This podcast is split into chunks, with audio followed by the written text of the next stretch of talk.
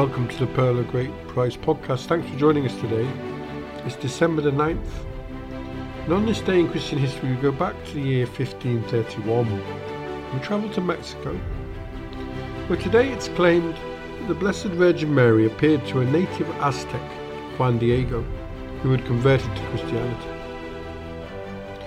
During her first apparition, she requested that a shrine to her be built on the spot where she appeared, Tepeyac Hill, which is now a suburb of Mexico City. When Juan Diego passed on the request to the local bishop, the bishop demanded a sign before he would approve the construction of a church. Three days later, Mary appeared a second time to Juan Diego and ordered him to collect roses. The hill was normally barren, especially in the cold of December. However, Juan Diego obeyed her instruction and he found Castilian roses, not native to Mexico, blooming there. Gathering the flowers in his tilma, or cloak.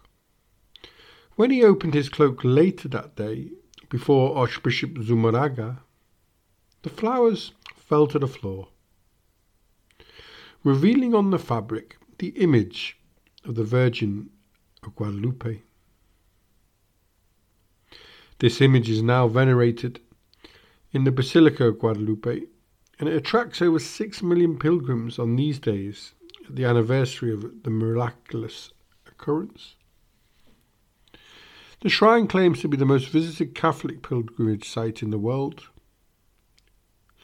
and the image is currently set in a massive frame protected behind bulletproof glass, hanging inclined at a slight angle on the wall of the basilica behind the altar.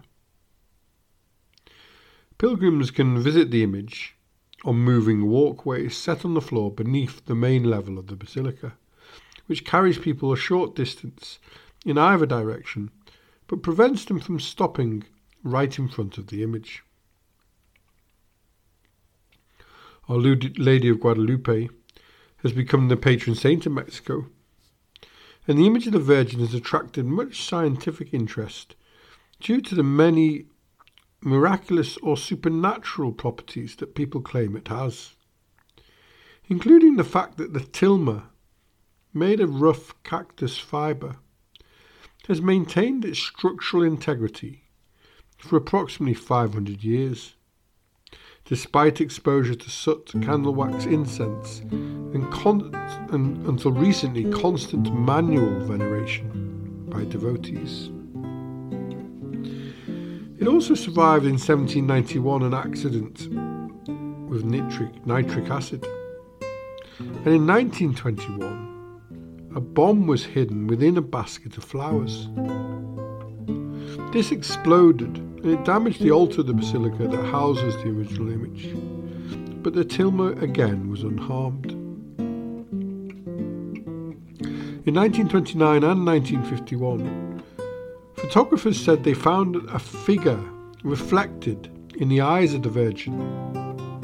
And an ophthalmologist, Dr. Jose Astade Tonsmann, enlarged the image by over 2,500 times its size and he said that he found images of all the witnesses present when the tilma was first revealed before Zumarraga in 1531, plus a small family group of mother, father, and a group of children in the centre of the Virgin's eye, 14 people in all. In 1936, biochemist Richard Kuhn analysed a sample of the fabric and announced that the pigments used were from no known source, whether animal, mineral, or vegetable. And Dr. Philip Serna Callahan, who photographed the icon under infrared light, declared from his photographs that portions of the face, the hands, the robe, and the mantle had been made in one step, with no sketches or corrections and no visible brushstrokes.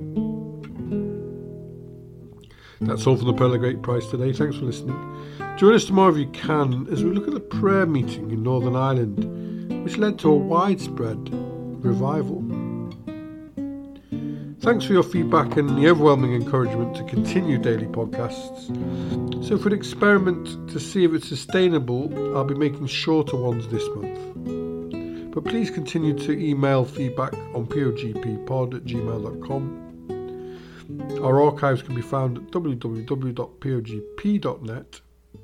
where you can also continue to make donations through Patreon. If you have time, please subscribe, share the podcast with friends, and have a lovely day wherever you are. And thanks for listening.